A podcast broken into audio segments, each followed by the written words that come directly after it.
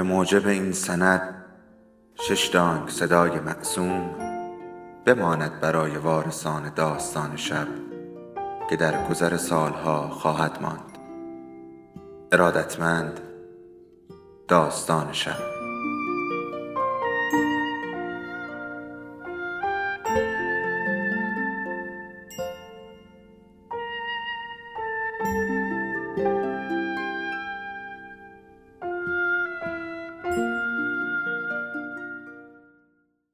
یکی بود یکی نبود.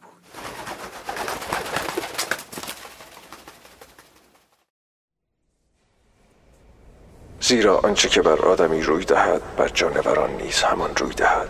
هر دو یکسانند همچون که این میمیرد آن نیز میمیرد. آری همه دارای یک نفسند. چنان که انسانی را بر جانوری برتری نباشد زیرا همه ناپایی دارند همه به یک جا می روند همه از خاکند و همه به خاک باز می کردند که می داند که روح آدمی به آسمان بالا می رود و روح جانور به زمین پایین می رود از این رو دانستم که برای آدمی چیزی به از نباشد که از کارهای خیش شاد گردد. زیرا همین است بهره او. چون کیست که او را بازگرداند تا آنچه که پس از وی روی داده ببیند.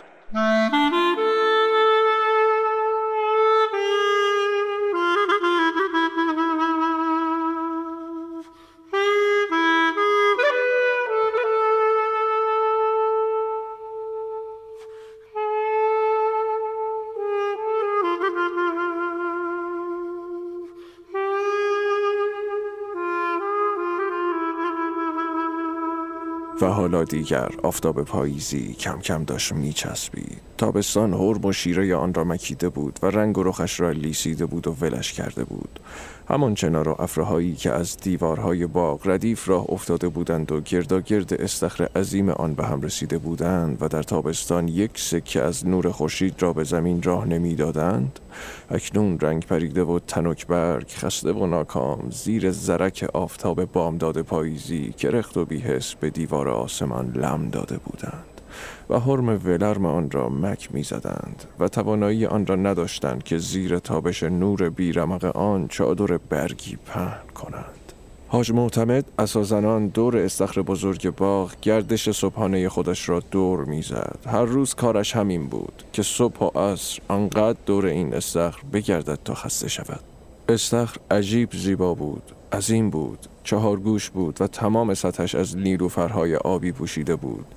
برگ رو برگ و گل بغل گل خوابیده بود میان آن فواره گل و گشادی بود که سال دوازده ماه سه سنگاب زلال قنات ازش قلقل می جوشید و باغ ده هزار متری را سیراب می کرد. این باغ را حاجی معتمد چهل و پنج سال پیش در سراب سردار خریده بود و توش بیرونی و اندرونی و دیوانخانه و مهمانخانه و استبل و حمام های سرخانه و خانه های کلفت و نوکر درست کرده بود. آن وقتها حاج معتمد چهل سال بیشتر نداشت و از سیبیلاش خون میچکید و مثل حالا نبود که پشماش ریخته بود و آفتاب لب بام بود.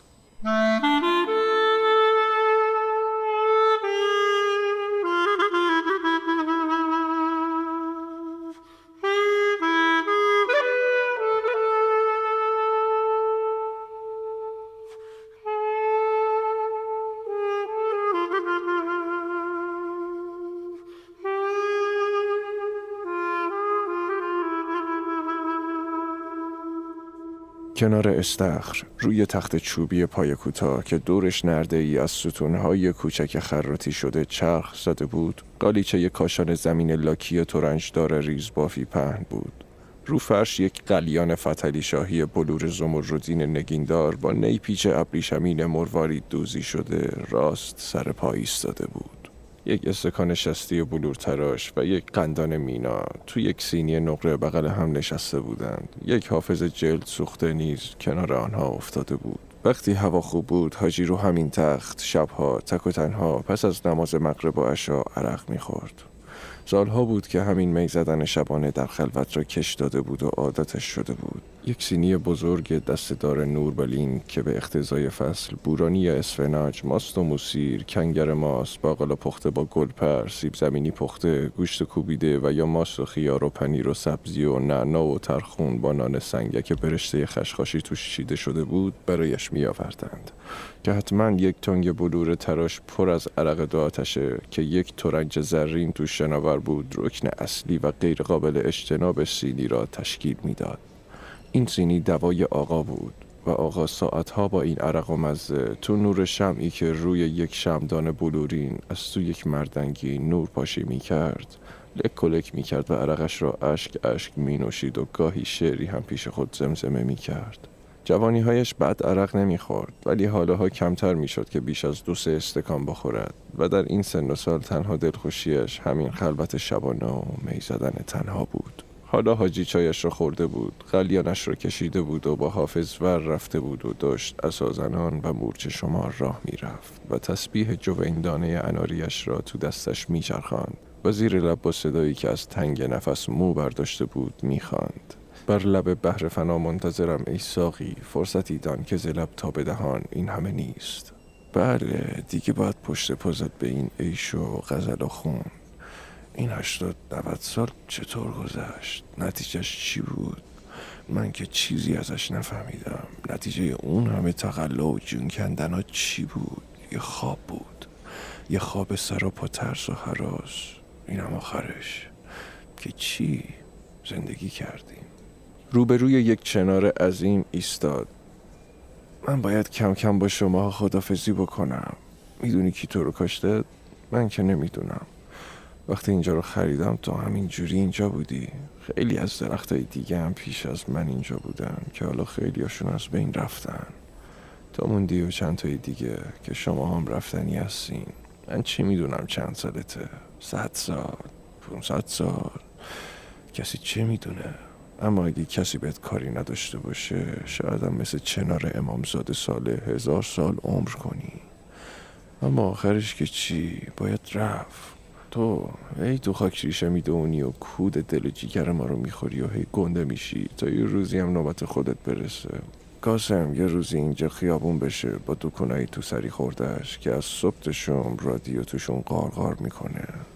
به شرطی که تا من سرامو گذاشتم زمین تخم حرومای ولد زنا کلنگ بزنن تو این باغ و هر تیکش مثل جیگر زلیخا دسته یه نفر بیفته. دیگه به تو هم رحم نمی‌کنن. اون وقت من کجا تو کجایی؟ شاید بابای تو تابوت من بشه و تو هم تابوت بچه های من بشی. ما هممون بدبختیم. هممون یه راه میریم. یک قنچه نیم باز گل چای درشت و شاداب بر ساقه خدنگ زمردینش نگاه او را به سوی خود کشید. قنچه کشیده و میان باریک بود و گلبرگ های پهن و لب برگشتهش ناسخندی بر لب داشت. تو دیگه چی میگی؟ خیال می‌کنی که قشنگی تو می‌تونه به من دلداری بده؟ تو می‌دونی خودت فردا این وقت چه حالی رو داری. اگه تازه آدم بذارم بالا سرت که شب و روز بپادت که کسی نچیندت باز فردا پلاسیده میشه و برگات میریزه و شته تو دلت اره می‌کنه. اما خوش با حالت که از عاقبت خودت خبر نداری. میتازی و مینازی و جلوه به باغ میفروشی. اما من می‌دونم که مهمون یک شب بیشتر نیستی. نه تو هیچ وقت نمی‌تونی دیگه دل منو با این زندگی خوش کنی. ذره ذره تو این هشتاد نوت سال دیگه امید من تموم شده. چاه امید من دیگه خوش شده و هرچی مغنی توش کند و کنه دیگه آب نمیده. خوش شده. اما این وحشت برای من هست که بهار دیگه تو رو نبینم. بازم گل می‌کنی. بازم مردم دیگه بهت نگاه می‌کنن. اما اون وقت دیگه من نیستم که تو رو ببینمت. تو دیگه تو رو من نمیخندی؟ درسته که تو دیگه دل منو به این دنیا بند نمی کنی اما من بهت عادت کردم. کسی چه می‌دونه؟ شاید تو رو تو قبر خود من بذارم.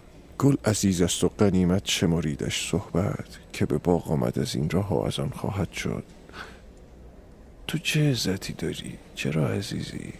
که رو قبر من بذارنت.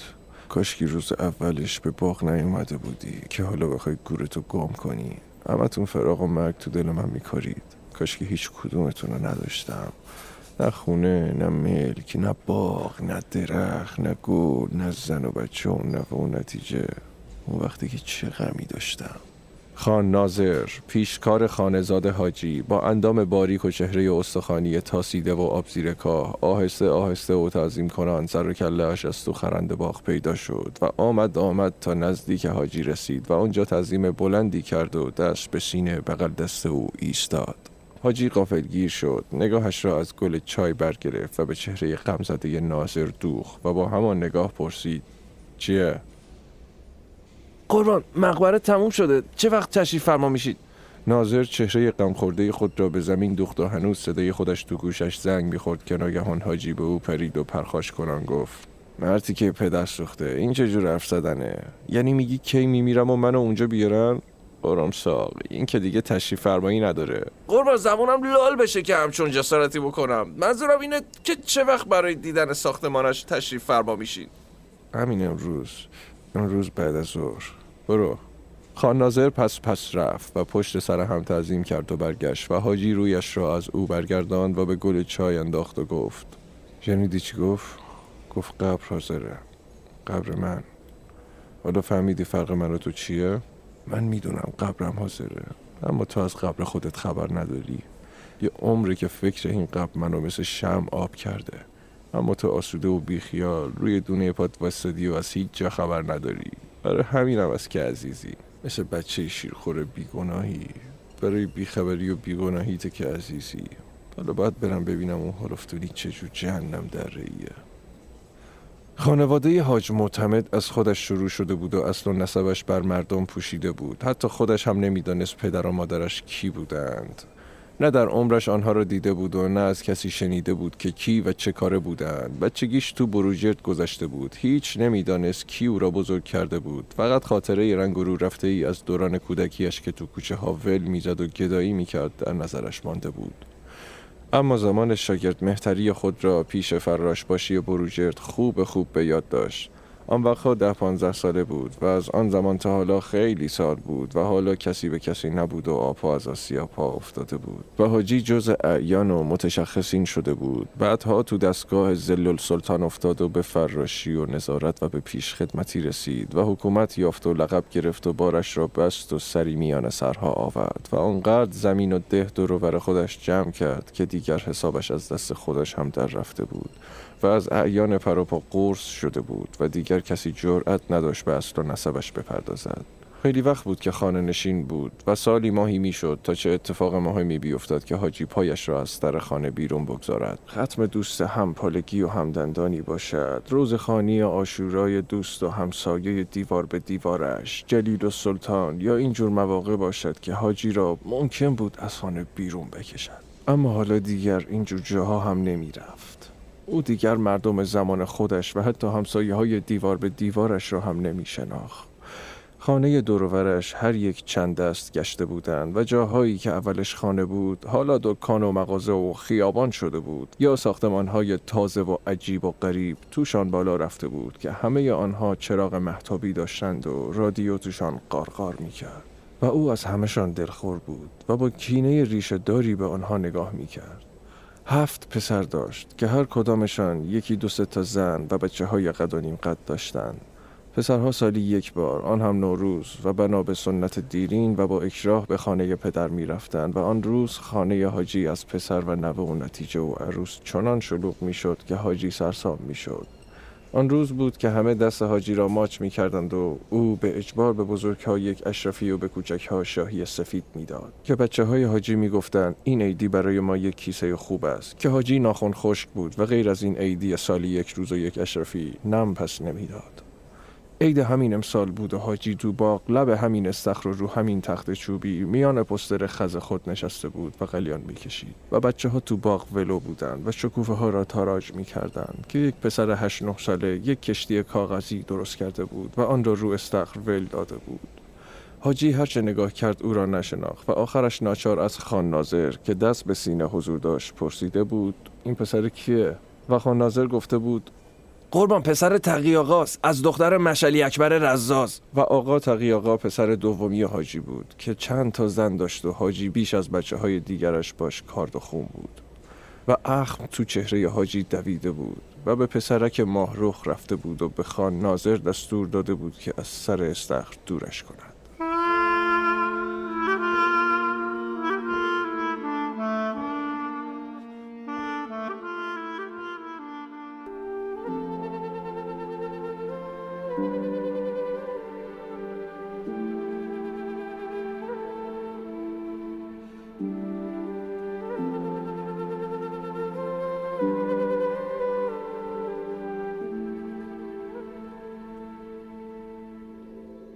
داستان شب بهانه است. برای با هم بودن دور هم نشستن شنیده شدن.